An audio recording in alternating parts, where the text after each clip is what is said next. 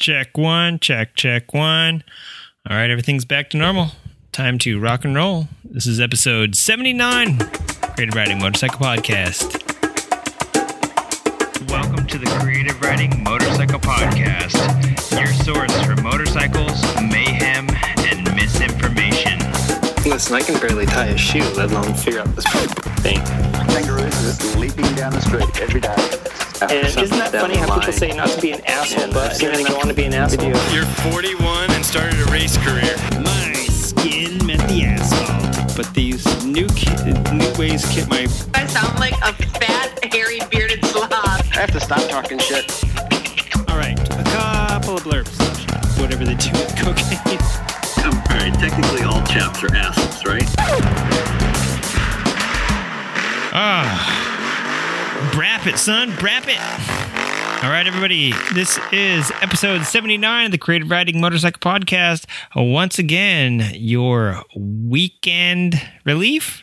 I don't know. Is it really? Is it really your weekend relief? I think most people probably listen to this on Mondays. Uh, hey, welcome to episode seventy-nine. I felt like I just spent so long rebooting episode seventy-eight. I thought that would be a quick knockout of the park. But with me, nothing ever is. And... as a side note, I just ran across, uh, found some old, like, Super Dinosaur recording equipment that I had used a long time ago uh, for ideas and song ideas and whatnot. And uh, the very had one of the very first recordings I made when I started this show. And it was kind of like a note to self, you know. And I was like, oh, I just spent editing the last thirteen minutes of this show. And it took five hours. Yep. That's how the show used to go before I really had it down pat. Uh, thirteen minutes would take five hours. So you go figure. I try to make these around an hour and a half to an hour and forty minutes.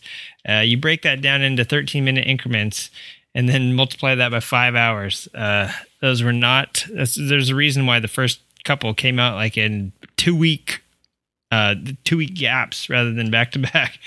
So anyways, uh, I still do put a lot of editing into these, and uh, talking about it, uh, we'll, well, we'll get to it in this week's show episode or uh, segment. Uh, first off the bat, I wanted to say, I always say first off the bat, I need to say out of the gate or off the line. How's that? We'll put it in motorcycle terms from now on. Um, so off the line, I wanted to say happy Father's Day. Most of you are going to be listening to this, uh, like I said, Saturday, Sunday, maybe Monday.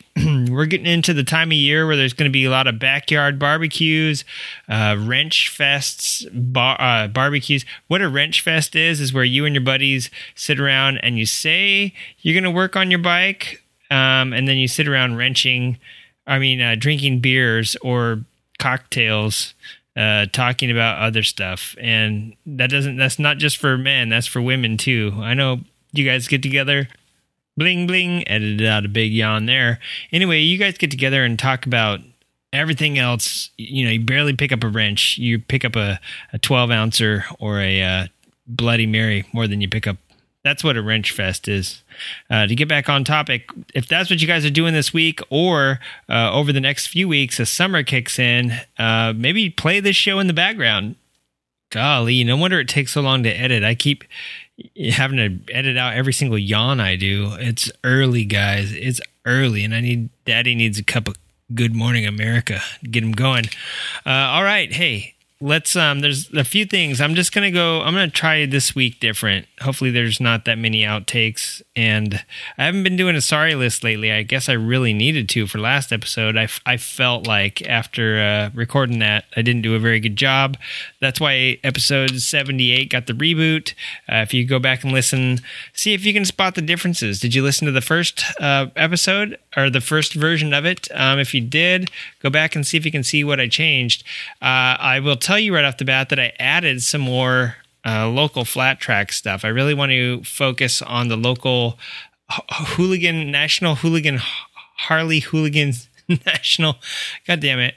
I want to focus on the uh, hooligan, super hooligan, national flat track series. God damn it! That took me so long to say. It is early. Let me get a cup of coffee real quick.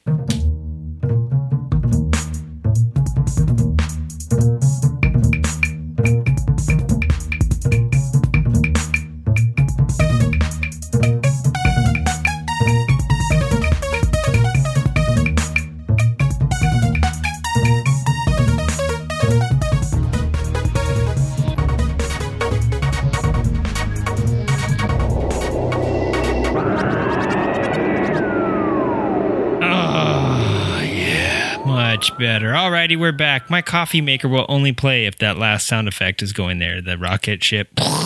That's uh, that's basically how it sounds. All right, everybody, uh, juiced up, getting juiced up, getting ready to start this show off. There's a few things. I'm just going to run through this list here. Um, not going to try and do any crazy notes, overproduce it like I normally do. I'm just going to kind of go off of this list. So this may be a very, very short episode. As a matter of fact, episode over. Five minutes in. Let's cut, let's cut this out right here. Uh, so, I of course, I always love to talk. Well, and psychelium, apparently. I always love to talk about uh, flat track. And it's just because, uh, to me, I hate NASCAR for some reason. I never liked NASCAR when I used to autocross or do track days. Uh, one thing I did not ever look forward to was just going to a track and driving around in a car. And so I never did it. Never really watched NASCAR. Mm, I guess I bought some collectibles way, way, way back. Uh In, oh, I don't know. I don't know what year it was that I bought. But, you know, a lot of people had little NASCAR collectibles, which I thought was kind of cool. And that's when NASCAR was just getting into its heyday, like right before Junior entered. And uh, Jeff Gordon was like the big dude. I, I had a car that said Dick Trickle on it. And I had a laugh because that's like, aside from like Fuzzy Boners or something, that's like the funniest name for a racer, Dick Trickle. Um, and then there's a... There's a racer named Rusty Pipes uh, that races motocross, so that's kind of funny. I think his name is Russell Pipes, but he goes by Rusty, something like that. Uh, but Dick Trickle, man, what an unfortunate name. I think uh, I don't think it was him. I think it was like Mark Martin that ended up doing the Viagra commercials. But imagine Dick Trickle doing the Viagra commercials. Ooh, boy. Uh, so, anyways, yeah, way back then is when I. Uh, You just even collected the NASCAR stuff, hated cars going around in circles, thought it was so boring. Had a coworker that I was I actually had a replica truck, uh, NASCAR series truck of Dale Earnhardt Junior, you know, n- number eight on the side. Um, thing looked legit, handled like crap. Well, how do I know that? Because he let me take it to a track once. I took this V eight stinker and it had, oh, it's, uh, you know, it's pre-stock. Oh, okay. You know, I need to know what it is so I can run it. You know, I need to know exactly what class I'm going to fit in here. Uh, it was at an autocross track and, uh, you know, took it down to the course and like, didn't know where I was going to fit in. Just going to run Street Unlimited with it, which was like the catch-all class. And, uh, oh, open up the thing. Uh, you got an M S D ignition in there, dude. You got like a K N N in there, dude. You got like, uh, I think his suspension might have been lowered or something. He didn't have, I don't know. There was nothing really dialed in, you know, because he didn't. He didn't really race it. It was just a replica because he loved NASCAR. And this dude was all about the NASCAR. He knew all the points. He knew all the people were gonna win. He was probably in like seventeen pools. Uh, crazy Mexican dude too. So you'd think that he would be into like. I don't know, this is maybe a total stereotype, but like Baja one thousand type stuff. And he's like, nah, you know, I don't dig that stuff. And uh, just the NASCAR. So I thought, wow, this is really interesting. I have zero interest in stuff going in circles, whether it's NASCAR, IndyCar, nothing. But I always have loved flat track. I don't know why. I can't tell you what the difference is. Uh, even sprint cars and stuff. Stock cars going around dirt, sprint cars. I mean, everybody loves to see uh, the like those crazy sprint cars and the wings, you know, the Battle of the Wings. They love to see those guys crash because they always touch their open wheel, you know, things with just a wing for a roof. Probably got like twenty thousand pounds of downforce. People love to watch those things because when they catch a wheel, they flip and, you know, oh, they just, it's a yard sale, right? Uh, but even those aren't very exciting to watch for me. But for whatever reason, I'm going to say it one, one more time. I love flat track. And I think it's just because I like to see, uh, you know, you're so used to seeing dirt, your motocross stuff. Uh, I know those guys are pretty awesome too. I love watching bikes jump. I love watching them brap really quickly around the berms, like the berm tracks and stuff. I think it's really cool. And I love road racing. God, I love road racing. Cars, uh, bikes, um, God, what else have I watched road race? Uh, Formula E. Oh, I went out to dinner the other night and Formula E was on. That is super interesting to me, um, just because the strategy involved is a, and the racing is a little bit closer than Formula One. Um, but yeah, I can I can watch anything road race basically, except for, you know, people. I wouldn't want to watch people, but I might even watch bikes if they had a like a bicyclist going around like a, a go-kart track or something. I might even watch that if it was crazy enough. But road racing, I just love. And it's because I know that feeling from carving canyons, from racing cars. I love the G-forces. Um, now, not necessarily G-forces like from drag racing, although I love drag racing. And we'll talk about our C O T S crew uh, in a few minutes here. But the the constant back and forth G-forces of car, that's why I love canyon riding so much. And oh, I don't know. So flat track has a little bit of both, I think, for me. It has the dirt. It has bikes doing things they probably shouldn't be able to do. Uh, you know, given the coefficient of friction of tire on dirt and the power, uh, you know, a lot of stuff happening there. Uh, You know, you, you see lots of hipsters on their bikes doing dirt burnouts, yet the flat track dudes can bounce it around corners, uh, you know, literally bouncing sideways around corners. And you love to watch the MotoGP guys slide through the turns, backing it in, as it were, like, and the Supermoto. If you don't really pay attention to Supermoto or haven't seen Supermoto, um, whether you're into road racing or supercross, it's a mix of the two, right? Or motocross. It's like a mix of the two. And watching them back in those bikes is pretty cool because you see it happen on MotoGP. You see it happen in motocross, and supermotos do it. Like, basically, it's kind of a mix of the two in one uh, race, one class. Um, and so dirt track's that same sort of thing. They're backing it in. They're sliding around. And the fact that it's on an oval doesn't really matter to me. I, I think I like that better because you can see, similar to Supercross, you can see all the action right there in front of you. You don't need a huge... I love... The reason I love Supercross and Motocross, uh, you can see most of the tracks, uh, depending on what, what motocross track you're at. But for, you know, like Arena Cross and Supercross, you can definitely see most of the track there. And with flat track, it's the same way. Even on the mile tracks, um, you know, you some you won't be able to see the whole thing uh, from where you are usually, but you will definitely be able to still see the tops of their heads, depending on how the infield is and how high up you are. You can see most of it, even at a mile track. So I think that's why part I love flat track. The other reason I love it is because most of the I've, you know, never been to like a huge national track where you're way off the track. I've mostly been to local events and uh, like super hooligan events and stuff like that. Even the Ivy League events where you are back up off the track, you're still close enough to smell the gas and taste the dirt in your teeth afterwards. And that's why I love it. It's visceral. It's up close. It's there.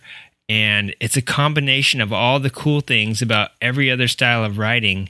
And even though it's in a circle, it's no, it's not NASCAR. They do have some of the same sort of stuff, like rubbing is racing. When the people crash, they are so close together, they just tend to really pile up or uh, devastate themselves when they, you know, when they overcome the the. You know, the G-forces basically overcome the available traction. People fly. Unfortunately, recently, there's been a few deaths, but um, for the most part, it's, I don't know, there's, for as many times as people crash, there's a lot less people that get seriously hurt. It's almost, uh, it's really an interesting dynamic. But one of the things I wanted to talk about, and I've been thinking about the last few days, is dirt track and, you know, doing it, the traction, um, the motors, uh, this and that. So I kind of want to do, I kind of want to talk about that. Definitely uh, want to talk about C O T S in this episode because last week's episode are the we did like a recap of the R S D up in uh, you know at the W I R in Wisconsin, Wisconsin International Raceway, our W I R Top ten group. And boy, right after their round racing, the R S D racing for their group, they went down to C O T S to check out, uh, you know, King of the Streets racing down at the Union Grove. And that's like the Midwest's craziest no prep street racing, and I want to talk about that. I also wanted to talk about traction and uh, motors, and I think I might keep it to flat track for this episode just because that's like a tangent you can go way down on. And uh, there's a few other little things that I've seen on social media and whatnot that I'd love to yip and yap about. So let's do that here on this show. Let's take a little break. It's fifteen minutes in. I'm going to go get another cup of coffee. I've edited out like four yawns already. You go ahead and get yourself a little drinky as well. If you're at a barbecue, grab another brewski. Uh, if you're a teetotaler, grab yourself some flavored uh, tea and or water. And uh, yeah, if you're going to bed, uh, take your take your Salmonex or whatever you're taking, and uh, one shot of whiskey. Go go. Good night. All right, let's uh, take a little break. Hey everybody, we're super excited for our friends of the show, Johnny J and the Flatfoot Flugies. You may remember way back in episode sixteen, Josette was on the show. Well, a lot's happened since then. Starting November twenty-fifth, you can pre-order their new E P, Live at the Black House, put out by Black House Records. This limited edition vinyl comes with five previously unreleased new tracks, and every copy comes with a download card for a good free sixth track. This album was also recorded on an old reel-to-reel for that authentic vintage sound. Check them out at black house inc dot store envy dot com, johnny j swing dot com, or black house records inc dot com. If you love motorcycles and good music, you're not going to want to miss Johnny J and the Flatfoot Flugies. So mark your calendars and pre-order on November twenty-fifth, twenty sixteen. Oh, excuse me. All right, we're back. Got a little bit of juice in me and a little bit of grub, a little bit of gas, and a little bit of oil. All right. Well, hey, by the way, thanks, Johnny J and the Flatfoot Flugies.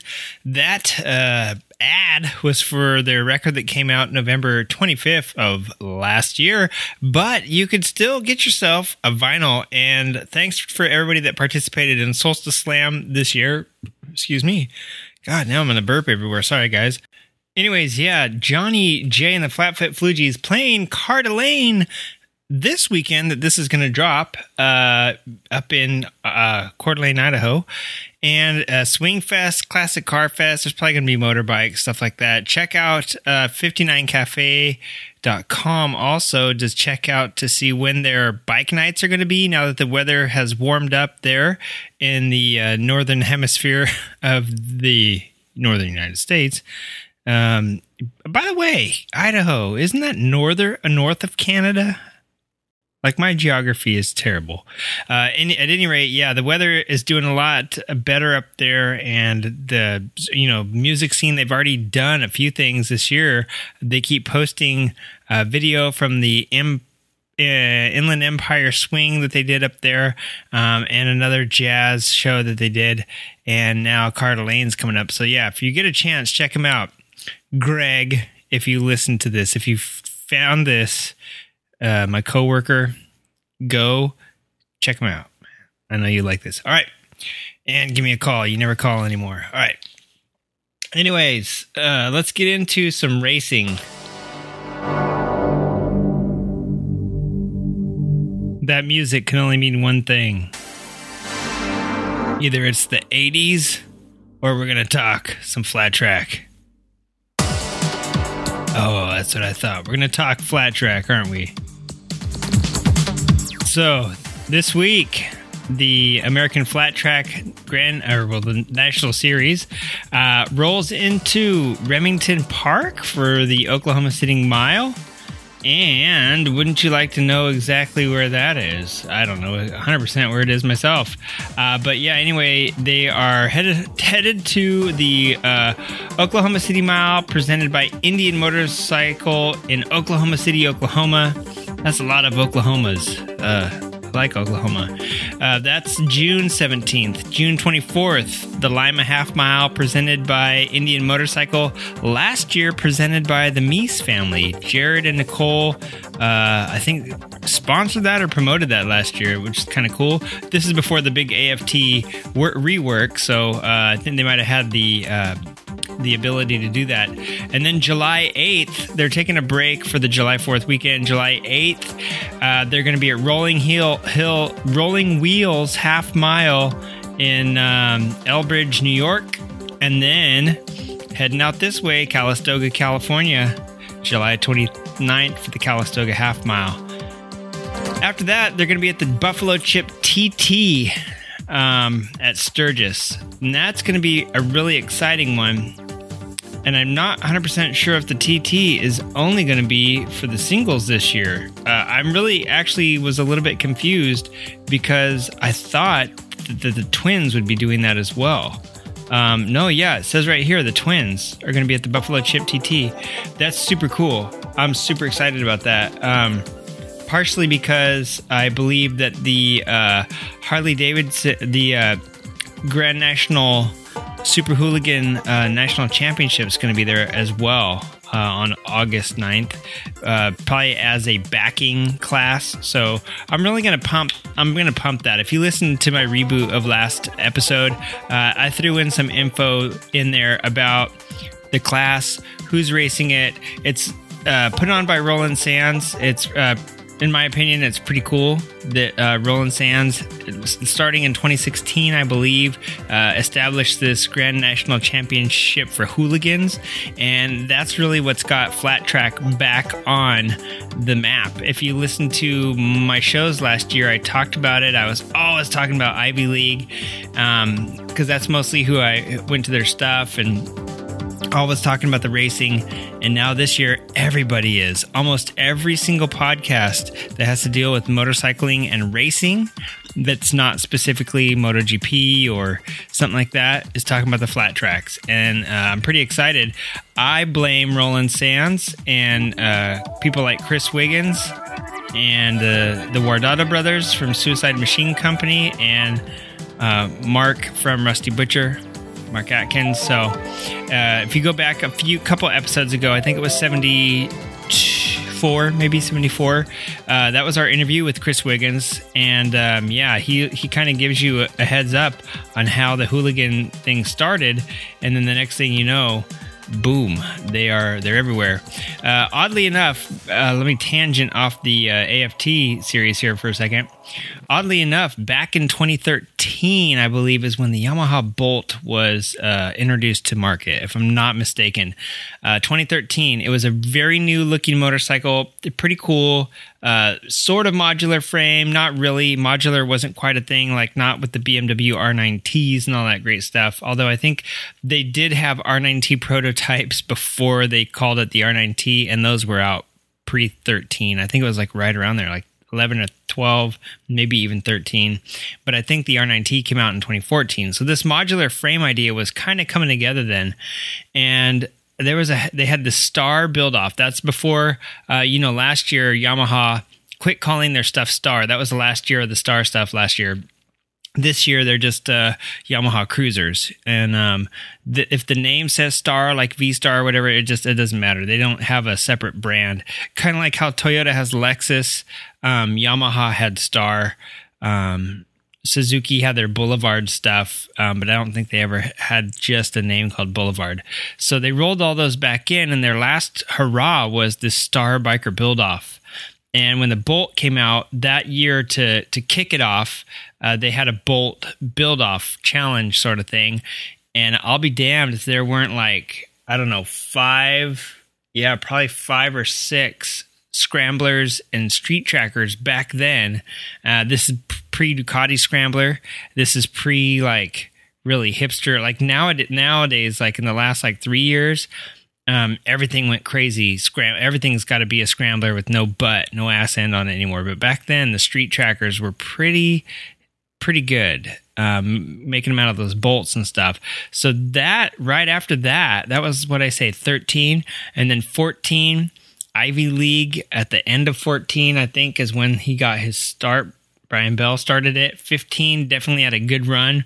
A uh, bunch of stuff went down in fifteen um, off of there. They had like a five or six series showdown in uh, fourteen just to get him rolling. And then fifteen it blew up. And then last year, holy shit, like last year he went crazy. Um, and then, so yeah, like all this stuff kind of culminated right around then. And where was I going? Where the hell did I even start with this? Let me go back and listen to the tape and see why, where I'm taking myself here. That's what it was. So the whole point I was making by going off on that crazy tangent there was the fact that uh, Ivy League and everybody that built bikes, Roland Sands that built built bikes for the Bolt, uh, Star Biker Build-Off and the Faster Sons, all that bullshit. Uh, And Ivy League, uh, R S D partnered with Ivy League and uh, got their stuff going down at the Del Mar, uh, the arena down there, right? R S D has been a big part of that ever since they got Ivy League off the ground. It's been like a like a hand in glove sort of thing and a partner ever since. And I don't believe that the A F T would uh, American Flat Track Series would be going or would have even scheduled a T T for the Buffalo Chip had uh, Roland Sands' design. And I forget, I pardon me, I forget if Ivy League was part of it, but I don't remember them having their name on it. But the uh, Moto Stampede that happened at the Sturgis Buffalo Chip last year, and Uh, I think that it's a big part of the the the grassroots stuff that really got, you know, that really helped people take this grassroots movement, apply it to flat track, get people interested. And you can say hipster or cool or whatever it is, but it's really uh, just a new set of eyes coming to it right now. And uh, I don't think they would be having a T T this year at Sturgis had R S D and the guys not done it last year. And I watched it last year. It was a, uh, it wasn't part of the, um, it wasn't part of the national series, but you look at everything, uh, Brad Baker was there. Um, we had people like, well, obviously Roland Sands was there. He got a bunch of flack for driving an Indian off the stage. Uh, Cameron Brewer was there. Um, I forget if J D Beach was there, and I forget uh, Robert Pandya. If you don't know who he is, he is a uh, the spokesman for India. He used to uh, Indian. Did I say India? He's not the spokesman for India. But when I first started going to the uh, I M S shows in Long Beach, Robert Pandya was the spokesman for Advanstar, or uh, I'm not. Yeah, they were the they're who puts on the Progressive International Motorcycle shows. Advanstar is the company. I think they changed the name to U B M. He was their spokesman. Then he went over to, oh gosh, Victory, I think. I think I saw him at Victory for a couple years. And obviously now he's at Indian. I think he might have even been with Triumph one year. Why do I think I saw him walking around in that repping Triumph one year? But anyway, so you know he's he's been in the industry for a long time as a spokesman for several different uh, companies and brands, and and he was there as part of the Indian uh, crew. You know, he's a spokesman for Indian now, and so he was there racing. Um, God, it was so cool. I watched it on Facebook Live actually. And that's like also the first time where they did something smart, like took Facebook Live and applied it to something really cool. Like, you know, let's show this uh, grassroots race. Uh, Carrie Hart was there, I think, too. Um, so there really were, there were a lot of people there uh, that really, you know, grassroots, but big names, you know, showing that it was a, the real deal. You know what I mean? And as a result, American Flat Track is taking it there. They're taking this new twins format there, as well as the singles, and they're doing a T T. Thank you, Roland Sands, for um, encouraging that. So, getting back to the uh, flat tracks and all the good stuff, um, we will see the uh, the twins. And we will see the singles racing on the track. Uh, it's kind of funny because it's only a couple days apart from the mile, right? I believe the uh, the T T is on the sixth and the the half mile is on the ninth. I said the mile. I meant half mile. Um, Yeah, they're doing like the Black Hills half mile, I think, right after that. Now they will have apparently two days. Buffalo Chip T T is on the sixth. The Harley-Davidson Black Hills half mile is on the eighth. And then they go to the Peoria T T, and that's what I wanted to talk about this week. Oh my God, I just edited out like fifteen minutes of blabbing because it started to put me to sleep. But anyway, Peoria T T coming up on the schedule.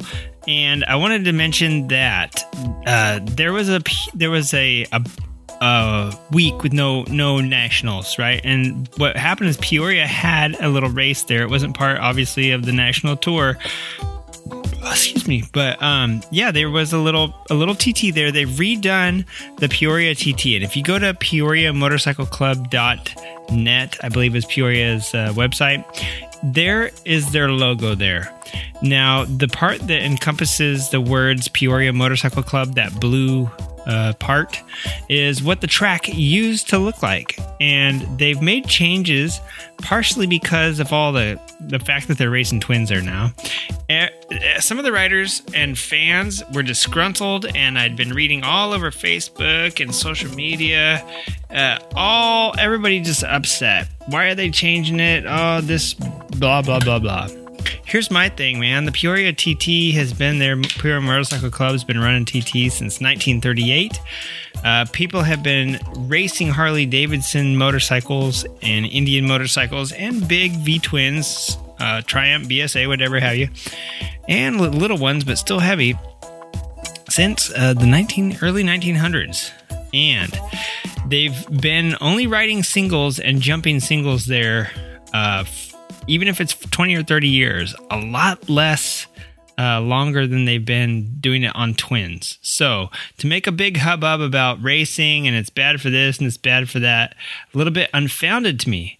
Uh, Henry Wiles was uh, recently did an interview on Pit Pass Moto Weekly, and he was talking about the other things that they could have done to retain it. And I'm not one hundred percent sure Uh, you know, if this is the original layout that it's had since nineteen thirty-one, so there's a lot of heritage and history and prestige behind it, and don't change it. But I don't think that's. I think it's probably changed uh, over the over the years. How many years is that? Like one hundred twenty-five. My math is super bad. nineteen thirty-one to two thousand eighteen. Oh, that's four hundred thirty-five. Uh, so yeah, over the last uh, half a century that Peoria has been around, I doubt that they've kept that exact same configuration. Uh, so my point being that uh, they're, it's fine to change it. They've probably changed it over the years. And the thing is, is that for the twins to, to race there last year, Dominic Colindres really took a spill there. Um, I watched that race. I didn't see the the uh, the accident when it happened. And I think it was during practice or a semi or something like that. And so they didn't really, I, or at least I didn't see it on Fans Choice. Um, but I... since then seen uh, images on uh, YouTube and stuff like that of his crash there. And he comes off that jump and drops a back tire. And let me describe the track. If you've never seen Peoria, if this is your first year watching the T T, you're not going to see the old track. But the the old track, oh, geez, I'm sorry, you guys. I'm punching, I'm fighting with the microphone here. It's it uh, needs needs a little smacking. Uh, so anyway, like I said, the, the track looks like the blue part of their logo. It, it did look like the blue part of their logo. And it's got a small, short, tight radius turn on one end. It's exactly, well, approximately half the radius of the turn on the other hand. So it's like a hairpin compared to like the big uh, sweeper that they slide around on the other side. Now, when you come down that, one side is a long straight and the other side has the left, right, and jump in it, right? That, that comprises a T T. So the deal is you were coming down the straightaway, the short straight, and then the, you, you kind of turn to the right, or I'm sorry, you turn to the left a little bit. There's a jump. And then you land and turn to the right. And then you go down the another the rest of the straightaway into this little short hook turn, right? So the deal is, on the right side of the track, coming down the short straightaway toward the jump, there's already a chain link fence on the right-hand side, ready to gobble up your handlebar and send you flying. And I've seen it happen a few times. And I've seen a few guys push out to the grass right on that, you know, the foot or so of grass, maybe two feet of grass between the actual track and the chain link fence. It looks crazy. And to be flying down that as fast as you can, like eighty miles an hour, I'm not one hundred percent sure what the top speeds are, but I think it was around eighty miles an hour there. Uh, next to a chain link fence uh, is nuts, having guys bump and bang into you all the way down, right? Then you got to start turning left as you hit this jump. So a lot of the guys go off the left side of the jump, and then you land and try to turn in the air, because as soon as you land, you're turning back right. Lots of stuff can go wrong. That's actually how Dominic Colindres got hurt. I think Sammy Halbert slammed there one year. Uh, there's been a few guys to go get hit or get bumped or land really shitty uh, going down that thing. And this is on four fifties. This isn't even on twins. And they just get thrown like rag dolls. It's terrible. And, um, you know, when you make it, you make it, and it's all great and grand. But when you don't, it's pretty tragic. And a lot of a lot of guys got hurt there last year. I think there was like four injuries there last year. I think Brad Baker might have hurt his wrist there or broke his wrist. I uh, forget, fractured it maybe. Uh, like I said, Dominic Colindres had a spinal injury, and he's still recovering. I don't think he's raced since, but he might have been. He might be on a bike again, but I don't. Uh, I think I read that he sat on his bike or something. But we're talking like crazy serious spinal injury that happened last year. Like we're we're a year into it, and he's still recovering. Um, yeah, uh, some other people got concussed and went down in that uh, the hook turn. So I mean, it's a crazy track already on four fifties. Now you're going to throw twins into it. So I, I think they needed to change it. And what they did is this year, what you're going to see, uh, you know, Henry Wiles and Mees showed up to race it. The two guys that don't need to practice there, right? They're, they're the two uh, among a handful of others that showed up to race it uh, and get kind of a preview of the new layout. So now, as you're coming down toward the jump, instead of literally jumping and turning in the air, you know, setting up off of a left-hand turn jump to go right, uh, there's a little jump beforehand as you're coming down uh, that's right before where the old jump used to be. And it's like a little roller jump, and it helps you scrub a little bit of speed, I guess. And then you land, and then you do the big jump, and then you land and do the left, kind of like left-right turn. It's sort of like it used to be last year, but it feel uh, from the onboard footage from Henry Wiles' camera, it looked a lot more in line. You're not jumping and turning in the air anymore, and uh, you're not jumping like at a weird angle. You're not going to land crossed up. You're not going to drop a wheel. And uh, in his interview, he mentioned that, you know, there's other options they could have done. The the the uh, the hill, the track is built on an embankment, and so if you imagine a hill coming down, Uh, like into a valley, that's where the track is built, is on the valley floor. And then that jump used to be built into the hill. So you would have bank, then flat spot where the track was, and then bank down into the infield. And that's where your, that your jump was a natural part of the embankment, sort of. And so that's why when you drop the tire or something, you could really lose it, because your bike would start to go down, you know, into the infield, and the tire would slip. There was zero runoff. You had to get that jump right. So Henry Wiles was saying, well, they could have added more runoff maybe and made a safe place for guys to to land and go straight down into the infield, um, or like to, you know, sand pit or something there, gravel trap, gravel pit sort of thing, where you just have some runoff to, even if you fall down into, you, you're not just like dropping a tire and losing it, or getting uh, caught and crossed up and flipping over that jump because everybody's trying to turn over it, um, and incidentally banging bars right there. So it'll be really interesting to see it this year.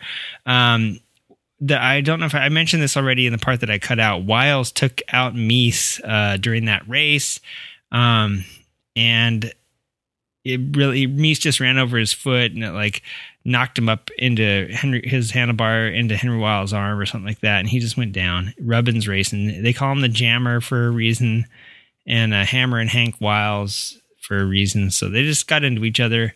But Mees got a taste of his own medicine, man. He got jammed. And uh, so it was interesting seeing that this year, Henry Wiles may not run away with it. He's took fourteen podiums there.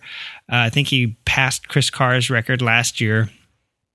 Um, and the fact that him and Mees were going toe-to-toe in this last corner uh, proves that either A, the racing is going to be a lot tighter, and it's uh, and they needed to slow it down and make it safer for the twins, which is going to make better racing, uh, which is counterintuitive when you think of going slow means better, you know, better for racing, uh, and a little bit more competitive, you know, so it's kind of cool. Everybody's saying, oh, we hate seeing Indian win every year. We hate seeing Indian win.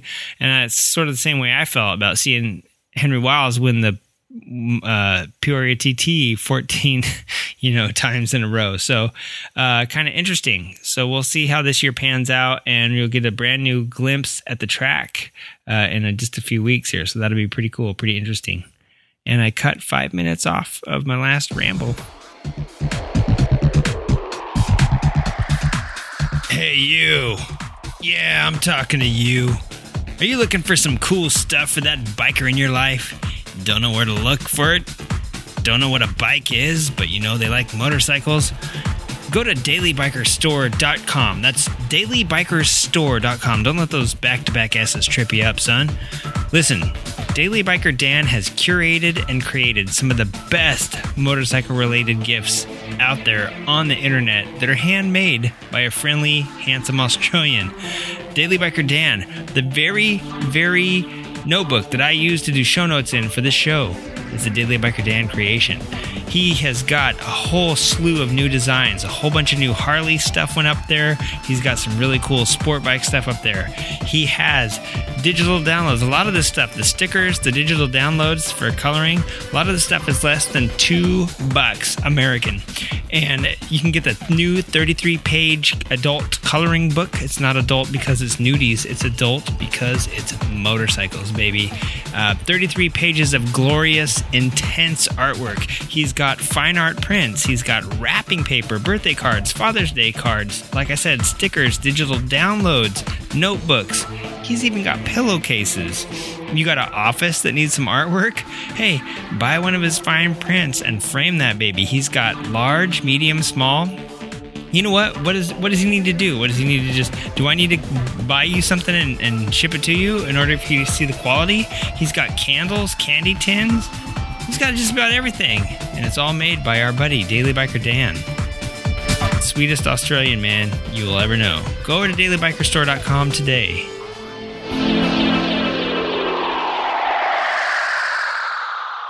Or tomorrow.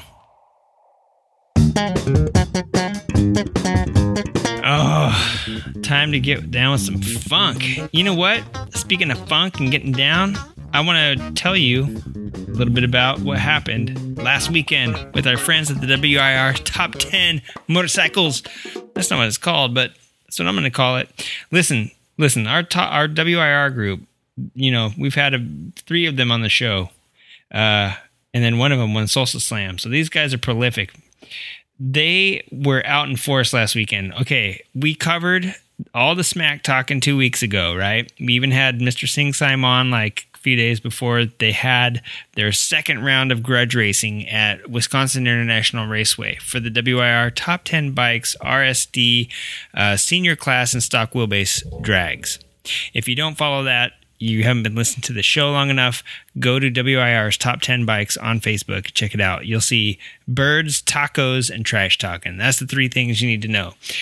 All right. So they had their second round racing. There was a lot of movement on the senior list and on the stock wheelbase uh, class list. Lots of stuff happened. Lots of stuff went down. Lots of people. Lots of unlikely heroes, I, I should say, or maybe likely. Um, Michelle Mankiewicz, congrats, girl. We love the fact that you were up there on top and stayed up there. Uh, and that was uh, the week pri- weekend prior to C O T S. If you're unfamiliar with C O T S, it stands for Kings of the Street. It is supposedly the galaxy's largest no-prep, heads-up drag racing event. It gets nuts. Like, people are down there. Uh, it's like a it's like a Fourth of July party in Flava Flav's neighborhood. Like, people setting fireworks off in other people's houses. Like, little kids out there dancing, uh, doing the jerk on people's hoods and stuff it, while they're lining up. It's cars, bikes, rocket shit. I think it's like whatever you could drag race, as long as it's crazy. Uh, you go there. Well, this year there was like no extreme bike class, or there hadn't been in a while. Jason Jason Goldmeier, who organizes the W I R Top ten List Bikes, got together with some people to organize a an extreme bike list for C O T S, and they locked in, threw down some hard work, hard-earned uh, monies that they did, you know, slaving away at their maid business. I'm just kidding, guys. Uh, I know none of you were maids, but you're very clean. Anyways, uh, so yeah, if you check it out, you know, just go down there and uh, realize what, what these guys put into the W I R Top ten series, and then imagine that like times forty for C O T S, you know what I mean? And then you got like a crowd of like one hundred people down there crowding you on the drag strip. Like they let you go down there basically like in the water box. You're probably getting pieces of rubber flung and sticking to your face and body uh, when people are doing their burnouts to get ready. I mean, that's how close they let the crowds get for this stuff. Um, you know, if it was like C O T S Extreme, which I think they probably have, they probably let you stand at the end of the drag strip and catch the vehicles to slow them down. I just, let me quit talking shit here and get into what really happened. The reason I'm, the reason I'm stalling is because I'm like kind of nervous to, to talk about all this stuff. Um, I don't want to leave anything out. Uh, so our favorite people went, um, Nitrous Chris, Ryan Skiba, Jake Ross, Jason Goldmeier. Um, I can't think of who else from the top ten crew was there, and that's why I didn't really want to do this without getting all the info. Sorry if I missed somebody, guys. You can you can uh, beat my ass in person one day. But here's how it went down. Chris Singsime, right off the line, uh, got knee surgery three days before C O T S. Could barely bend his fucking leg, and here he goes out at C O T S and uh, with a big old swollen puffy leg. I don't know how he squeezed it into his leathers, just a bunch of Crisco and a couple spatulas, I'm guessing. Uh, gets into his leathers, says that, you know, it wasn't feeling too great, but by the uh, time race race uh, time came around, he could bend it a little bit, so he was just going to do a leg out run if he had to. That is hardcore, right? I'm telling you. And then he said he, I think he said he felt some stitches pull. Um, I've got Chris's, uh, let me get Chris's um, message to me up here in a minute. But yeah, dude, the, the action was intense. I mean, the competitors, our our guys, the W I R Top ten guys were are pretty hardcore, spending every, you know, eating top ramen and bologna sandwiches so that they can afford to to get down just amongst their group. Now, uh, let's take that over to, you know, a C O T S Midwest, you know, the big, like the biggest showdown in the Midwest. And, uh, you know, imagine what some of those guys are throwing down. So here Chris tells me, uh, you know, knee surgery three days before a big race. I've made better and worse decisions. True that. I, I was just like, oh my God, dude, what the hell? Uh, when I read that, I was thinking, you are a glutton for punishment, my friend. He also, uh, right before the um, W I R list race, was talking about how he was messing around with the eighty-five. Uh, you know, if you listen to the show before last week, um, episode seventy-seven, uh, he was talking about, you know, he had just messed around with the eighty-five. He had just learned to map his own uh, fuel maps. If you know Chris, he, his name is Nitrous Chris for a reason. Uh, and it's because he uses nitrous. So he's got fuel maps, like nitrous maps. He's got maps of uh, everybody's secret whereabouts, maps of the Kremlin. Like this dude's got maps, okay?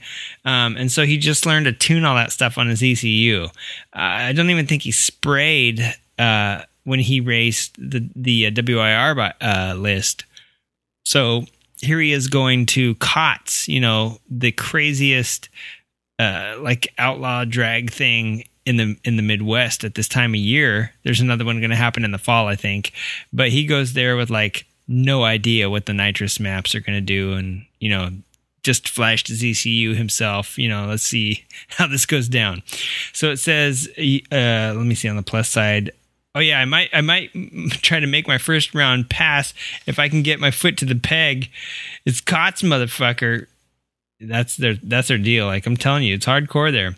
Uh, so Michelle is the one and only rider backup that will uh, do as good or better than me.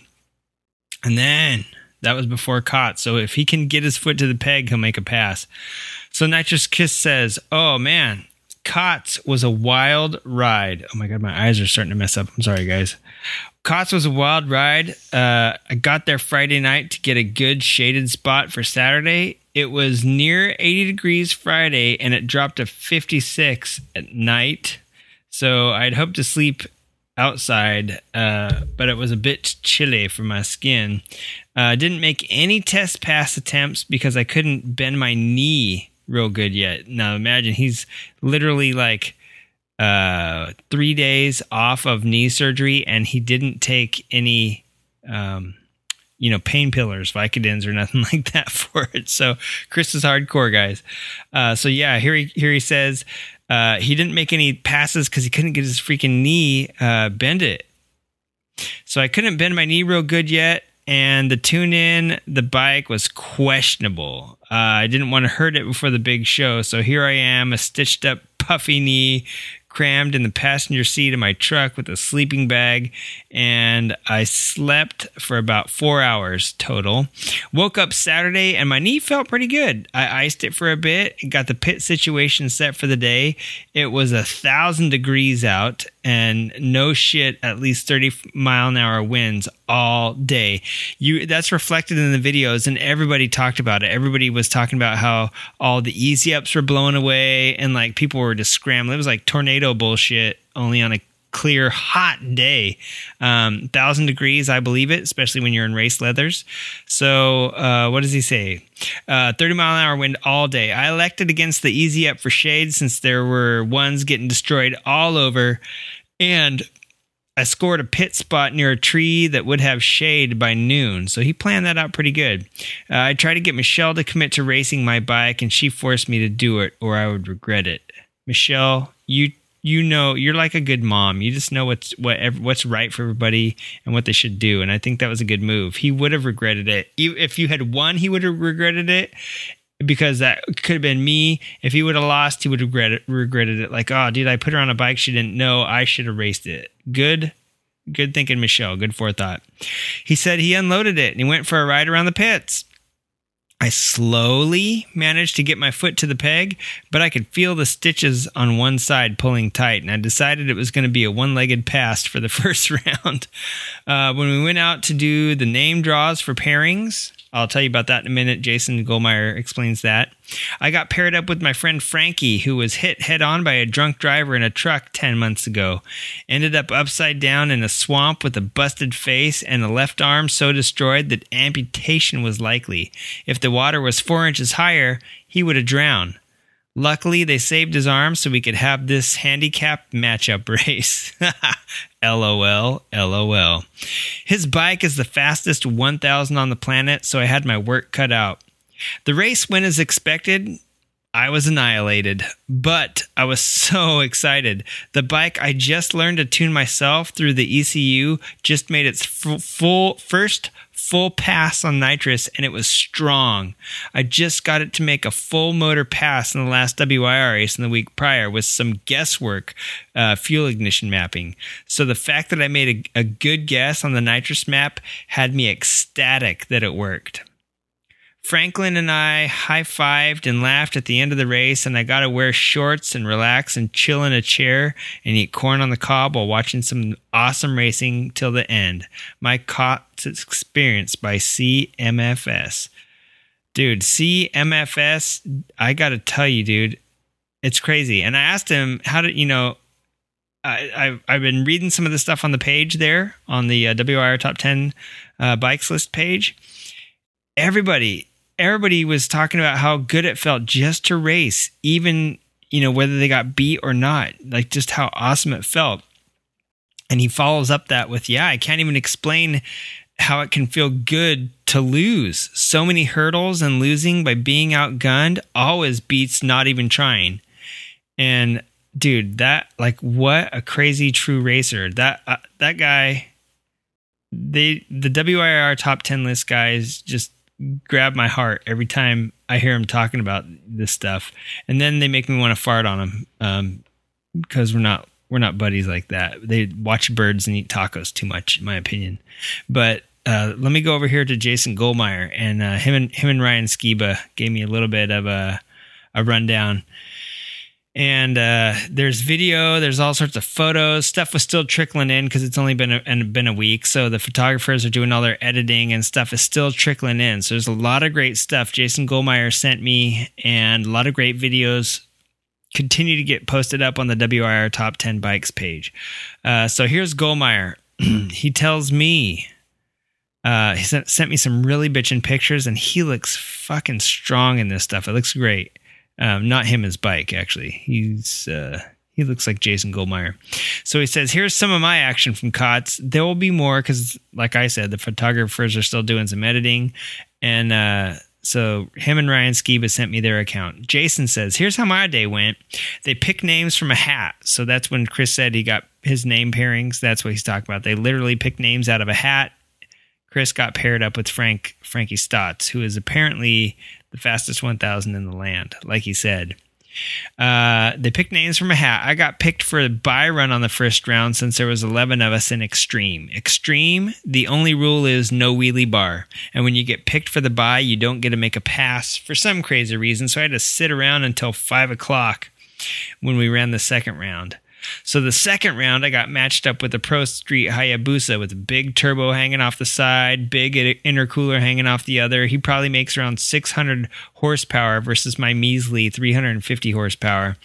It's like a David versus Goliath.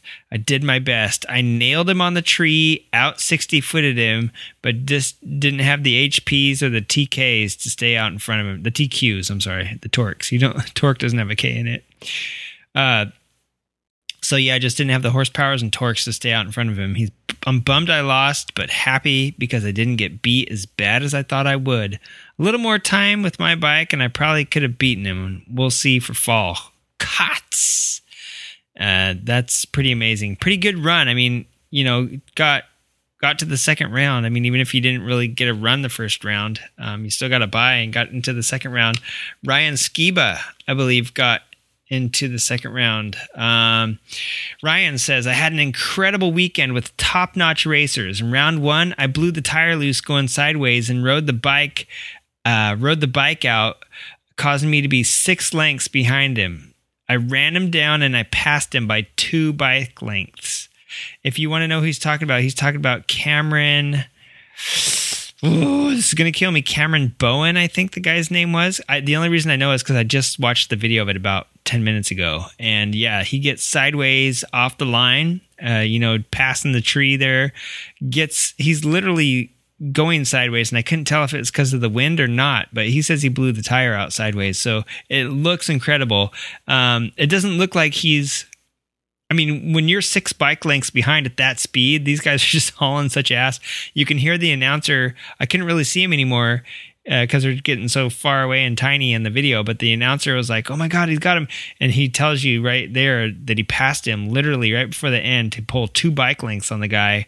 Uh, that's pretty amazing. Congratulations, Ryan. My uh condolences to you. Well, not my condolences, my congratulations to you. That's pretty awesome. Watching that video was pretty sick. I saw exactly what you're talking about. Not only did you blow out sideways, it looked like you were leaning, like you rode, you were like in one of those crazy houses where things are sideways. You know what I mean? The perspective was so crazy on that race. Really cool. Uh, so second round, he says, second round, I was up against the famous Money Mike, Uh, which I know I've, I've heard of Magic Mike. My wife talks about that movie all the time, but I never heard of Money Mike. Uh, so he was up against the famous Money Mike. We both hit the light dead on and came out side by side first uh, through through first gear, through second gear, and then my bike fell on its face. I made a rookie mistake trying to push the bottle and ended up running out of nitrous. Money Mike said he couldn't believe I was right there, and he didn't expect that. Overall, it was one of my best racing experiences, and made lots of friends. Hanging out in the pits was a highlight. So, dude, he had him until basically he just ran out of gas. Not gasoline, but sweet, sweet nitrous. And so, yeah, I've been reading all the stuff on C O T S. It sounded like there was a lot of money. That Stotts, uh, a lot of people were talking about Frankie Stotts. Uh, he sounds like a guy we need to get on the show. I mean, that's an incredible. If you listen to episode seventy-seven, uh, that person, the special guest on there, her name, I'll just tell you, her name's Amber Mole. She also hit by a drunk driver and uh, overcame that incident to, you know, go on and have a fabulous uh, motorcycling lifestyle and career. And so these other guys too, I mean, to overcome something like that just ten months ago and now be here blowing the pants off of Singsheim. I watched Singsheim's race, and it is unfortunately uh, just sad. Singsheim's bike did launch pretty hard and it sounded good, but he lost by a bit. He, uh, I think, I forget how many feet he said he lost by, but it was a few bike lengths. But yeah, pretty incredible stuff. The C O T S guys making second round. Jake Ross, uh there's pictures of him mean mugging the camera. I'm not sure if he got taken out first round, but uh yeah, just so much cool stuff. Um uh, it was just so cool seeing those guys go from, you know, W I R, just their little local group, to like regional, you know what I mean? Doing the extreme class, locking in, paying exorbitant amount, amount of money for building up their race bike, and then to pay the entry fee to C O T S and to put money on the line like that is really cool. So if you used to like that show Pinks, um, this is, and uh, I forget whatever, I've never watched that Real Street Outlaws show, but uh, there's like a few shows out there, then dudes, this is like the real deal. Our friends, if you're hearing my voice, then these people I'm talking about are doing this stuff. Go to W I R Top ten Bikes and um, check them out. They're they're all there. Go to creative dash riding dot com. You can see their rider profiles and the words that they sent personally to me. Like, I didn't write any of the stuff about them. They wrote it themselves, and you can get to know a little bit about each one of them. All right, one of them that I'd like to talk about, his name is Aaron Shue, and I have a special message for him. This is called The Story of the Cigar Box Guitar. Well, turns out that Aaron Shue submitted some stories. Some of the best stories came this year from Solstice Slam. Thanks Paul and Eric and Jason and Chris and Aaron and everyone that submitted a story for Solstice Slam this year. It's our annual story contest, or picture or artwork. Anything that you want to send in that's motorcycle related, we judge it. And then uh, we go ahead and g- gave out some fabulous prizes this year. Fabulous in my opinion. One of those prizes was a handmade cigar box guitar made by yours truly, played by yours truly on some of the show music here. And I thought, what a cool thing to do to give it away. Well, Aaron won Solstice Slam way back at the end of April, I think, April or May. And uh, after the celebrity judges came through, it might have been the beginning of May. So we got the whole month of May, the whole month of June, and now going on half the month of July. Where's Aaron's guitar? Well, don't worry, guys. He won a whole bunch of other stuff. He won some stickers. He won one of uh, the very first calendar put out by our good friend Dan at Daily Bikers, the one same one I was talking about a few minutes ago. Um, he won a whole bunch of swag from the I M S show. He won. I, I'm, I'm just saying, he won. He won some stuff. Um, the guitar, though. What was with the guitar? Well, our mail person Jim went to mail Aaron's guitar. First of all, uh, the box was not the correct size. We had a box uh, for everything else, and we were able to ship that no problem. Got that out the same day. Everybody got their stuff shipped, so that was cool. As soon as we, as soon as the winners were determined, the very next day, all the stuff was going out in the mail, and the consolation prizes were being mailed and emailed to the recipients. Everybody got a, a little medal um, for participating, but Aaron's guitar needed a special box, and. Uh, I, well, let's just say it took about a week to figure that out, to figure out what size box it needed and how much shipping would be. Jim got back to me that at the end of that week saying, hey, there's, there's a problem with shipping.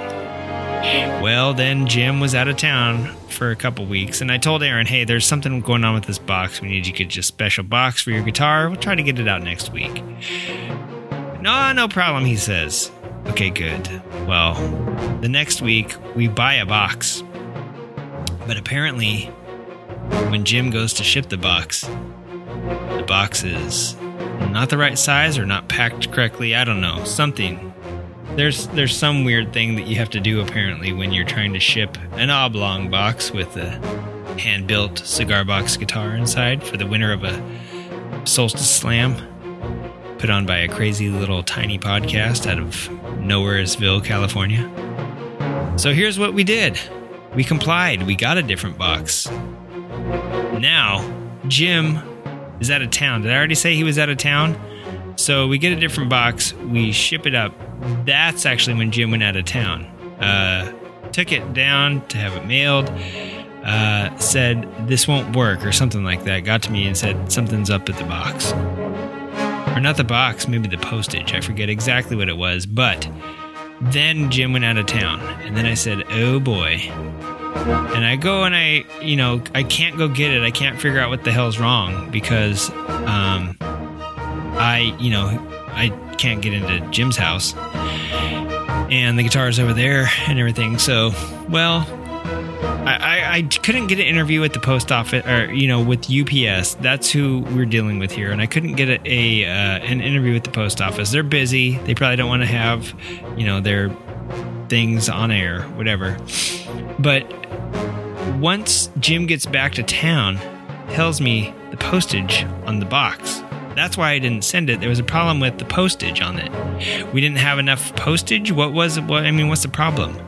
Well, the box was not correct, but the postage to get the box correct is what I was worried about.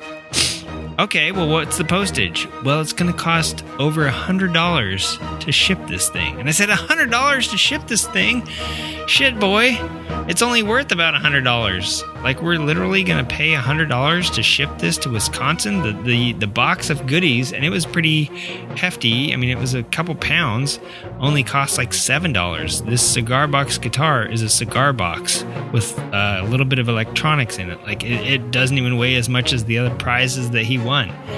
How could this possibly be one hundred dollars to ship? Well, it turns out for processing and box cutting and P- packing peanuts and all the troubles. Um, apparently, the people at U P S store make like eighty dollars an hour because I could literally do this in about ten minutes. Uh, so, yeah, that's when he said, you know, there's a problem with the postage. Um, it was a lot. I go down to U P S. That's when I find all this out. Yeah, the box. Yeah, we, we got a box here that'll fit that. Um, but we got to cut it. Oh, well, we couldn't just use the box that we bought that's the right size? No, it's too, like, then it's too big. Like, we don't have a box smaller, but then you get the bigger box and you got to cut it. And then you got to fill it with packing peanuts and then process it, blah, blah, blah. So, yeah, one hundred dollars later, I take the guitar to the post office. I have them weigh it. It's bubble wrapped. I say, do you have a box to fit this? They say, we don't have a box to fit this. But go ahead and just make a box. Just cut up some cardboard that you have or even wrap it really tight in brown paper around the shrink wrap. And uh, it'll, go, it'll go. And it'll cost you uh, just a, a mere pittance of what U P S quoted you.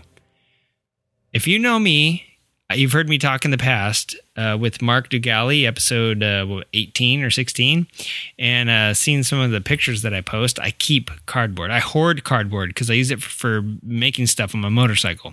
Templates, um, workspaces, you know, stuff like that. Um, yeah, so I have happen to have a lot of cardboard just lying around. And now I got all these dumb extra boxes that I bought for nothing. So basically, Mister Shoe, I wanted to save it for this episode and tell you that your guitar is finally on the way, and it didn't cost over one hundred dollars to ship it to you. Thank you for waiting this long for it, and I hope you learn to play it. I hope it...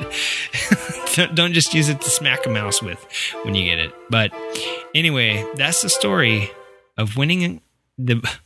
Saddest, saddest winner of the Solstice Slam and his three-month cigar box guitar debacle. All right, let's move on to the next thing. Boy, howdy. It's been warm. C O T S. You know, everybody was roasting in their leathers. Uh, W I R a couple weeks ago, they were roasting in their leathers. Uh, down here, baby. It has been warm. It's been like in the mid to high seventies, which uh, for some of you that are still getting rain and tornadoes, like the people in Wisconsin where it was just warm, uh, and probably some of the people up still on the uh, in the Midwest. Um, yeah, it's nice, been super nice, but it's warming up, man. It's been getting getting hot, and it's, last week it was like in the nineties, and it dropped back down to the seventies. Now it's back up to the like high eighties today. Maybe uh, out in the sun, it felt a lot hotter, maybe than it really was. But lane splitting galore. I had to split lanes today, so I didn't pass out. But uh, yeah, the last few times I went riding, uh, weather was pretty nice. You can tolerate not splitting lanes once in a while, but why would you? You're in California. Um, and B, today, no way, Jose. Uh, had to split lanes all the way. Um, yeah, just splitting lanes like a monkey and trying to keep that airflow going over me. Had to stop for some frozen yogurt. Uh, Fox hashtag Fox Valley Litas. Um, yeah, just trying to get, get out and keep the wind moving over over me. And it was kind of cool because I'm at G A T, of course, so I had a long jacket on, and the sun really wasn't that hot. It wasn't baking through the jacket. And then when I went to move, it didn't feel like the normal, like a hair dryer in your face sort of thing. Uh, where all the hot air is like blowing the moisture out of your body. So I guess it wasn't that hot when I was riding. Um, but it has been, and it's been warming up, and it's been hot just standing. When I was standing out in the sun, it was pretty warm.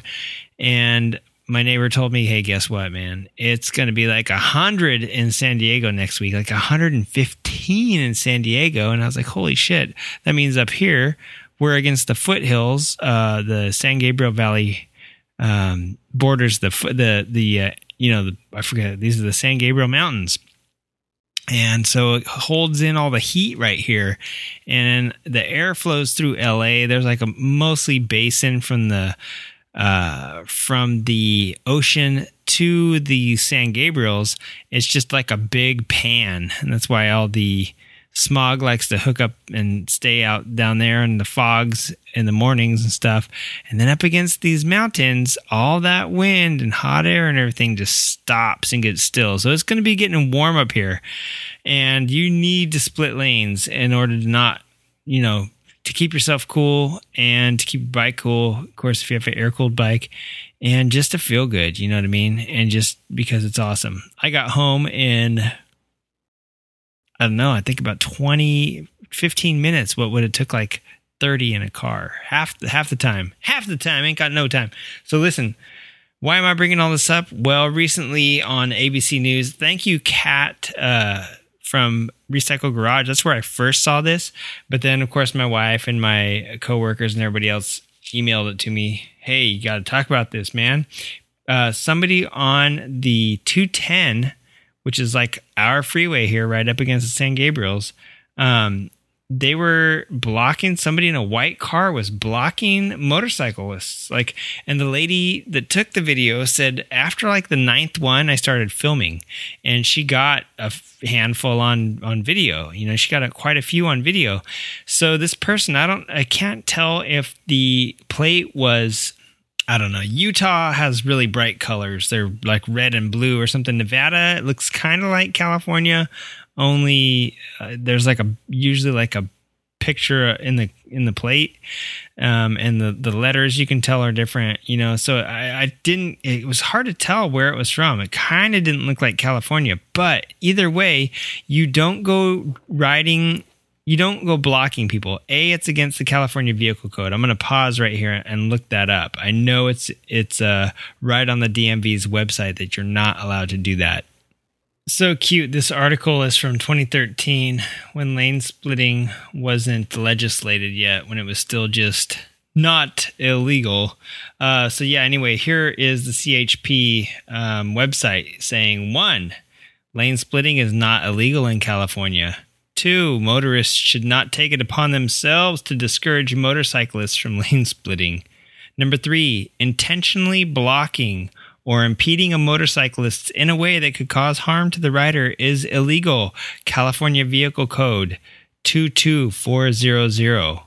Number four, opening a vehicle door to impede a motorcycle is illegal. California Vehicle Code two two five one seven. Never drive while distracted, and you can help keep motorcyclists and all road users safe by checking mirrors and blind spots before changing lanes or turning. So this person that was um, just, you know, basically impeding the path of the motorcycle or blocking uh, was vi- it wasn't wasn't violating uh, C V C Uh, twenty-two five seventeen, but was definitely violating C V C two two four zero zero because that's intentionally blocking or impeding a motorcyclist in a way that could cause harm to the rider. They were basically swerving like toward him, uh, going out of their way to cross over the double yellow lines and even where the line was broken so that the carpool lane ended. Because see, here in California, what we do is we split usually between the carpool lane and the um, next lane, which would be the number two lane. And so we like do it between the number one and two because there's like double yellow lines and like people don't usually drive over that crap unless you're this white car trying to run people over. And it was totally blatant, man. They were like getting close to other cars and like really watched the video going. It was going out of their way to to do it. And and on the two ten, that's that's my freeway. I use that freeway all the time. Never have got. Uh, I mean, I've never got blocked that bad. Um, my coworker told me that he got blocked the other day, or like he got blocked. He didn't tell me when it happened. He told me the other day that he got blocked and it was intentional, but it wasn't crazy like this car, like swerving over the line to do it and like going out of their way to block. And I said, you know what? I'm sure it's happened to me a couple times. There's been a couple times where it feels like people are squeezing you and they definitely like make it inconvenient on purpose. And what I do in that situation is I'm extra vigilant, extra nice to everyone else around, and don't go out of my way to piss somebody off because they're in like this thirty-eight hundred pound cage. And if they're trying to block you and be a jerk, you, the last thing you want to do is like start a fight with them or something like that. So the fact that this lady anyway saw like nine people do it before her, or saw this car try to block nine people before she finally pulled out her phone. And out here on California freeways, people, everybody splits unless you're on a really narrow freeway like the ninety-one when they were doing um, construction on it. You really couldn't fit. They they narrowed the lanes. They kept like five lanes on a uh, well, they made like five lanes on like a four lane highway basically to add shoulder room, and then they eventually paved that and rewidened the lanes. But dude, you couldn't really split on the ninety-one for for a little bit there. Um, and yeah, so some, some freeways are hairy and I don't split, you know, don't split if you don't fit, blah, blah, blah, all that great stuff.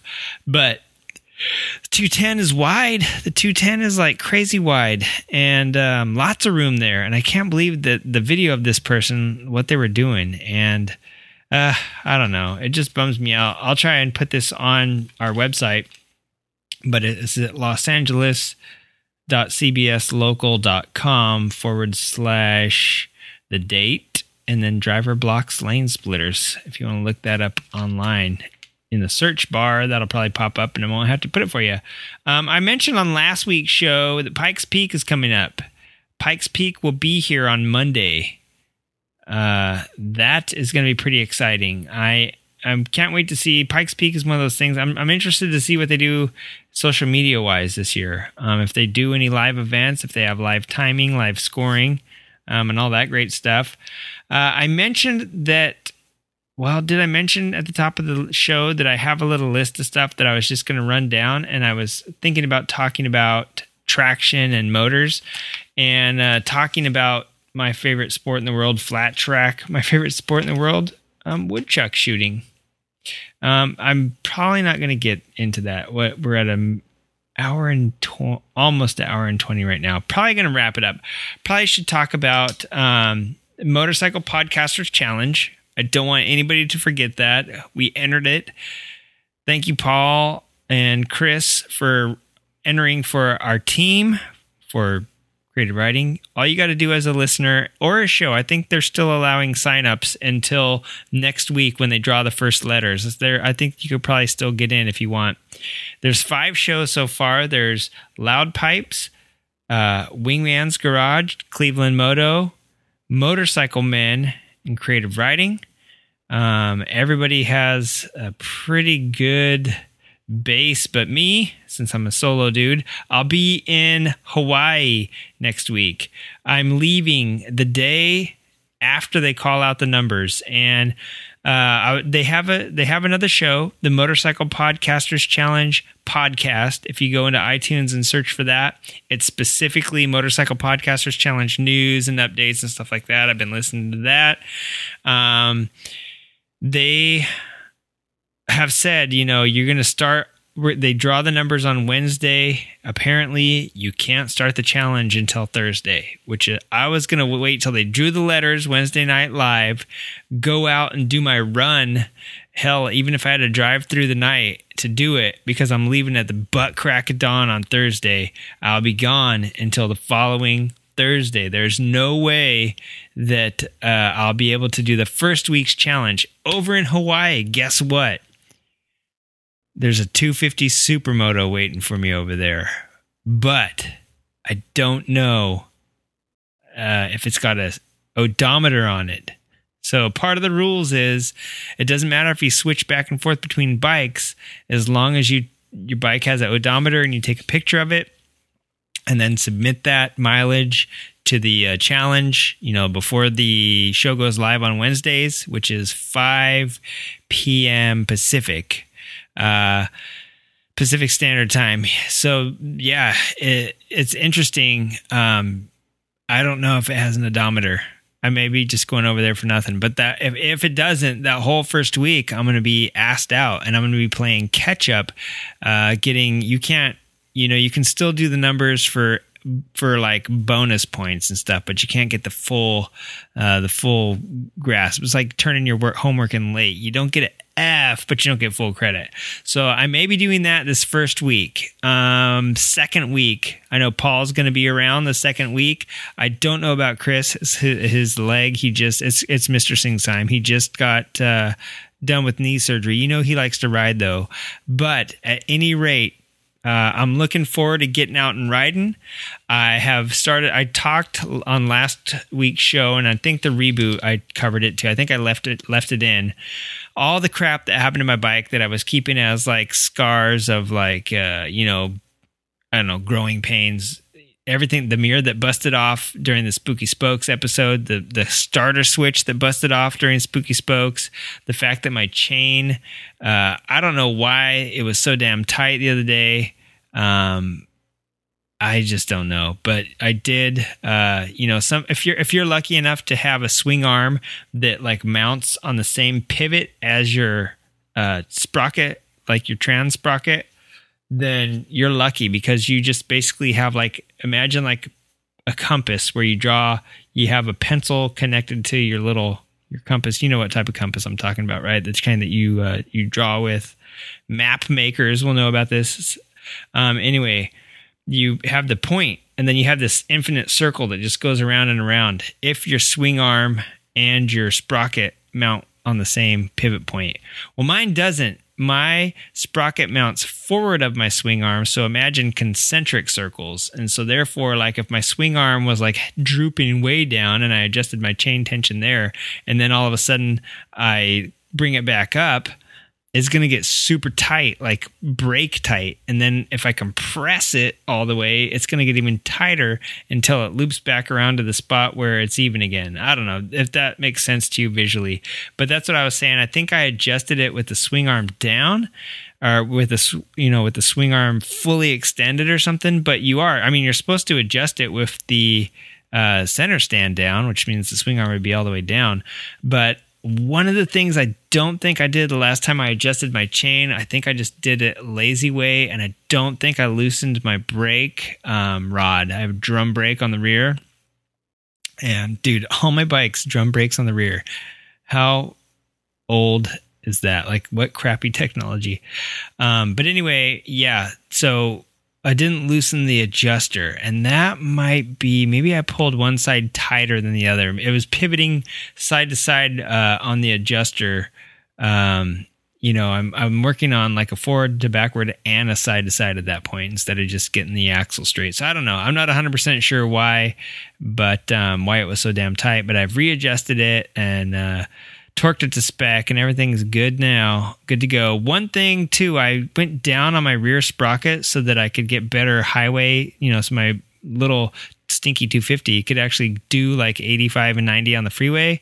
Um, went down a few teeth on the rear sprocket, and maybe that threw off like the chain length. Um, you know what I mean? A good, a good thing, a good rule of thumb. I mean, if your chain seems a little bit loose or something, if you pull it and you can't pull it off the teeth, you're good. Like if you can't literally slip it off your sprocket, it's not going to f- come off, you know, the, while you're riding and bind up and cause you to crash. And especially, here's a lesson that I learned from a racer. And this is why I was saying like the swing arm pivot and stuff. And I really didn't care that it was too loose, but it being too tight can, can kind of put a bad load on your engine. But this old racer that I used to listen to would say, take your shock off and let your suspension just sit down on the bike and then adjust your chain to that, because who, we don't care as racers if our chain slaps all over the place. But what we do care is that it doesn't compress all the way and like snap a chain or something. You know what I mean? So I don't know. At any rate, uh, I did it to what my, uh, you know, what the normal procedures are for my bike. So I was like, man, I know I've, I know that I probably didn't loosen the brake adjuster last time, and I'm pretty sure that's what it is. And I checked my manual to make sure. I was like, I thought I was supposed to adjust it with the swing uh, center stand down, and it said, yeah, do that. So that was that. I fixed that. I got a new mirror. Um, what else have I done? I don't know. I'd make a few. Oh, gonna cast tomorrow. Gonna cast my um. Put some resin in my little mold. I, I have a mold of my old starter button I made a long time ago. You wouldn't believe it, but um. broke another starter button a long time ago, made a mold of it, kept the mold because I figured this might come in handy someday. And um, now that this starter button broke off, it seems to be a thing. They're pretty delicate on these combo switches, and I don't want to go out and buy a whole new combo switch for no reason um, when just the little button that makes contact inside, you know, is, is all that's broken. So I'm going to cast up some in resin tomorrow, um, maybe paint it red or like dye it red or something, and then wait for that to set, throw it in there. Uh, what else do I need to do? My fork oil, like I mentioned, Cleveland Moto. So I'm going to run down and get some motor oil and fork oil. Don't need to rebuild my forks. My forks, the seals and everything are good. So that's great. I mentioned, I think I mentioned on last show that the seals aren't showing signs of leaking or weeping or any of that crap. The seals are pretty good. Um, Aussie Chris, I uh, haven't mentioned Aussie Chris in forever. I kind of miss hearing from him, but he got this thing called like a Mister Fork or something like that. That's basically like a spatula to clean your fork seals, and you slide it up and down your your uh, stanchion in the seal to get any dirt and grime out of there. And I mean, even one of those, if you've got like a little weepage somewhere and you think it might just be some dirt in there, you could use one of those to find out and clean it out. Hopefully you don't press any dirt into the fork, but um, hopefully it just swipes it out. And I'm just going to redo the oil, drain it and refill it. And uh, my rear shocks are fine. Yeah, chain Uh, adjusted and lubed. Um, probably do an oil change and adjust the valves. Be good to go. Adjust my cam chain tension. Make sure just like the valve train and everything is good to go. And yeah, Motorcycle Podcaster Challenge. I'm excited for it.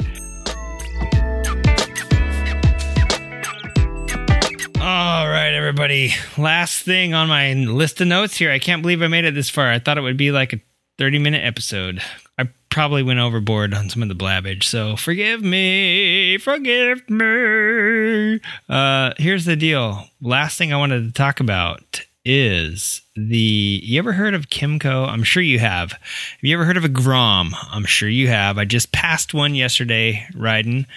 Uh, what else? I passed a Grom, uh, Z one twenty-five. I just talked about that on last episode. I noticed that I They didn't have fork springs, but I think they probably do. They're probably included with the fork tube assembly.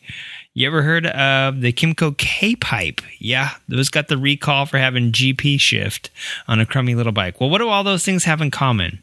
Well, they're one twenty-five cc. The Grom is a one twenty-five. The Z one twenty-five Pro is one twenty-five, and the K-pipe is the one twenty-five.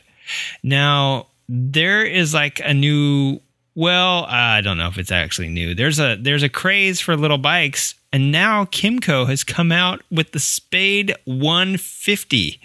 Dude, let me just tell you about it. I'm, I love little bikes. I'm doing the stupid Podcasters Challenge on the two fifty, which is the smallest bike that I own. And uh, yeah, I could go lower. The one fifty. I could go to a one fifty. And uh, it would still be too big for me. If you know me, you know that I'm two point two feet tall, covered in orange hair. I look like the world's hairiest leprechaun mated with an orangutan. And uh, this thing would be awesome. I, but I weigh seven hundred twenty-five pounds, and I'm four hundred years old. Go figure. Um, this thing, the K pipe, the K uh, Kimco, the K pipe Kimco. That's not what this is. This is the Kimco Spade one fifty. Uh, seen reviews of it in a couple different places. Um, this thing looks awesome. It reminds me of a, a Van Van, if you know what the Suzuki Van Van, mixed with like a Yamaha S R four hundred, mixed with some of the things. They have an aftermarket here. Um, the company is called M N N T H B X. Could have thought of a better name for your company, but uh, they made some cool, ah, like these accessories that they put on this thing are ridiculously funny because they make it look a little bit like a Moto Guzzi. You know, you don't have the uh, transverse V uh, hanging out there. You're like, where's the cylinders?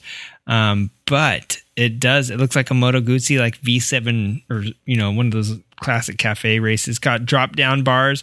If you're familiar with the Sportster forty-eight, and uh, nah, does the iron have, the iron might have mirrors that go down too. Off like uh, these are bar end mirrors though that drop down and not good for splitting lanes. Um, and like this crazy bikini fairing thing up in the front, and so it totally looks like a Moto Guzzi, um, the V seven racer sort of, but without like the number plate on the side. But the side covers, they are really cool looking. They kind of do look like they're like number plate ready the way that they're shaped. Um, the back end really reminds me of an S R four hundred, kind of that classic, uh, like, I don't know, not brat seat, but not quite cafe racer seat. The one that I'm looking at though does have a bump. So that's an aftermarket seat that goes with that kit. That's why it looks so much like a Moto Guzzi. Um, but yeah, supposedly it's fun to rail around. Okay, I've only read this one interview. I guess I should probably read three to get a fair and balanced uh, opinion. But this one, uh, they're giving it a seventy-four out of one hundred points, which is a C. But they're really they're giving the engine a sixteen point five out of twenty, which is pretty good. It's a it's a one forty-nine c c for a thousand bucks more, getting, you know, twenty-five more C Cs, fuel injection, all that great stuff. I don't know. It just seems pretty cool. And the st- the styling, it's really cool. The apparently styling, the the design was done in-house. So they didn't like outsource this to some Italian company. They like did it themselves. So it's pretty cool. So they got plenty Plenty of experience making small bikes. They still make some of the best-selling scooters. You know, their stuff is is no joke. And the K-Pipe, I thought, would make a bigger impact than it did when it came over. But uh, hopefully this thing does. The Kimco Spade one fifty. If you haven't yet, go check it out. Uh, oh, dig this, too. At, at two thousand ninety-nine dollars, it's the best price. It's way cheaper than the Grom or the Z one twenty-five.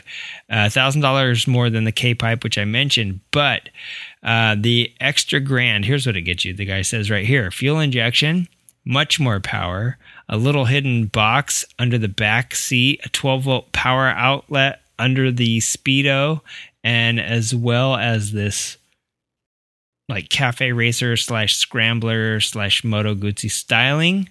This company, M N N T H B X, oh, it stands for Man in the Box. That's pretty good. That's why they say it. They got uh, exhaust, rear fender eliminator, rear sets, bar end mirrors, clip-ons, this bikini fairing thing, all the stuff that makes it look like a Moto Guzzi. All right, everybody, listen up. That is the end of the show. Uh, want to give you a couple things to do this weekend. Well, this weekend we shouldn't really talk about, but there are a couple third Sunday rides going down. One is the Venice Vintage Motorcycle Club, Abbott Kinney kickstands up eleven a.m. Uh, the other one is a third Sunday ride put on Bells on Bikes, which is, pardon me, every other month. They are, uh, check their website for details, bells on bikes dot com, or go to Facebook, Bells on Bikes. Um, there's also going to be a couple events at Willow Springs this weekend. There's going to be a flat track race on Saturday and a, what is it, like a vintage racing on Sunday. Um, Hell on Wheels also having their summer scrambles out at Glen Helen on Sunday. So happy Father's Day. It's a run what you brung. So ride out there, uh, race, ride home. Um, Century Motorcycles Father's Day is having Father's Day party with live bands, raffles. Uh, that's down in San Pedro from ten to five. Uh, Monday. Monday is Ride to Work Day. Tuesday, there's nothing happening on Tuesday. Maybe you can email the show on Tuesday. Um, when? Oh, no, actually, Monday, Tuesday, Wednesday, Thursday. It's going to be Pikes Peak, Monday, Tuesday, Wednesday, I think. Um, okay, Wednesday, the live drawing on uh, R W Studios, which is the Loud Pipes. That will be the drawing, first drawing for the Motorcycle uh, Podcasters Challenge of twenty seventeen. They're going to draw the first six letters. I'm going to be there. I'm going to be listening. Um, that Thursday, the Harley Stampede. That is going to be the pre-Born Free race at Costa Mesa Speedway. It is also going to be, let me check my notes. I don't want to miss out on this. Uh, no, it's not going to be part of it. So anyway, yeah, the Harley Stampede is going to be uh, right before Born Free. It's going to be Costa Mesa Speedway, twenty-second. Check that out. Our buddy Chris Wiggins is going to be there. I'm sure Scott from Noise Cycles will be there. And the Wardada brothers, Mark Atkins, everybody that we mentioned uh, will be there. Um, uh, the twenty-fourth and twenty-fifth. God, I couldn't think for a second. I was so blown away by the awesomeness of this event. Born Free nine. That's going down. I forgot to do my segment called show. Oh, no. Too much other blabbage. I didn't have it written down in my notes. Um, anyway, Born Free nine is going to be going down. I know for sure Scott Jones will be there because Noise Cycles is an invited builder this year. Uh, Born Free nine happening. Big Scott from Riders on the Norm is going to be out infiltrating our part of the world over here for Born Free. Uh, hopefully he makes it out. I'm going to call him and tell him to come out. Make sure they hit up the Harley Stampede at Costa Mesa Speedway on the twenty-second before hitting up Born Free on the twenty-fourth. So twenty-fourth, twenty-fifth, it is like the biggest show here on the West Coast. It's kind of like the one show in Portland and Mama Tried in Milwaukee. We got Born Free, baby. Um, it is fifteen bucks to get in. You can just ride in and or park and go in. There's probably no more grass passes or any of that stuff. Uh, the twenty-fifth, that same Sunday, SoCal Swap Meet. It's probably going to be dead because everyone's going to be at Born Free. Uh, I don't know when, but it says the Saturday Night Drags. The Hell on Wheels Saturday Night Drags are going to be starting up.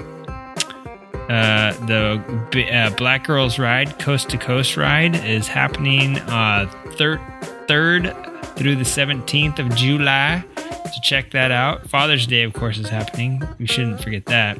Um, and then after that, the Women's Sport Bike Rally is going to be fourteenth to sixteenth of July in Big Bear. That's uh, pretty close to this part of the part of the world. And then Dirtquake U S A, the twenty-second and twenty-third of July. So that should keep you pretty... Uh, As far as the West Coast, that should pre- keep you pretty up to date on what's happening.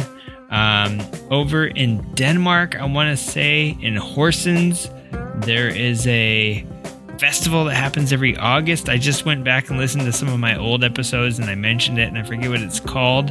Uh, but Horsens, uh, it's like a huge rock festival over there. And uh, I think there's like a corresponding bike show or something like that. Um, I forget what's happening in New York. Sturgis, of course, is coming up, but we'll talk about that when it gets a little bit closer. But yeah, anything happening in your part of the world, anything cool happening in Australia, let me know.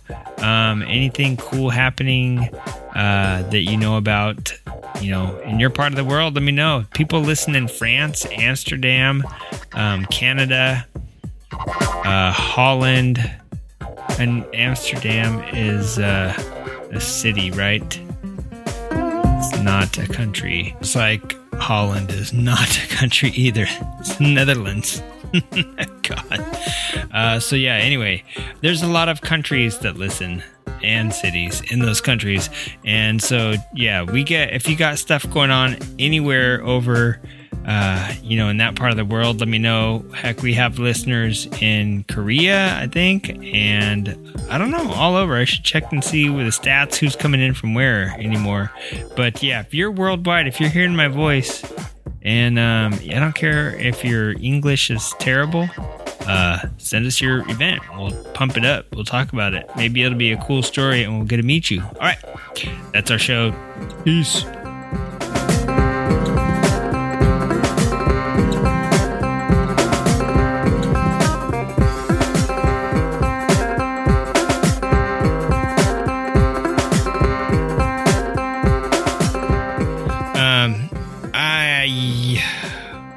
Get back on track here, dude. Uh, M N man, N N T H the B X box, man in the box. Ooh. All right. It's not such a stupid name after all. Why did I say that like William Shatner?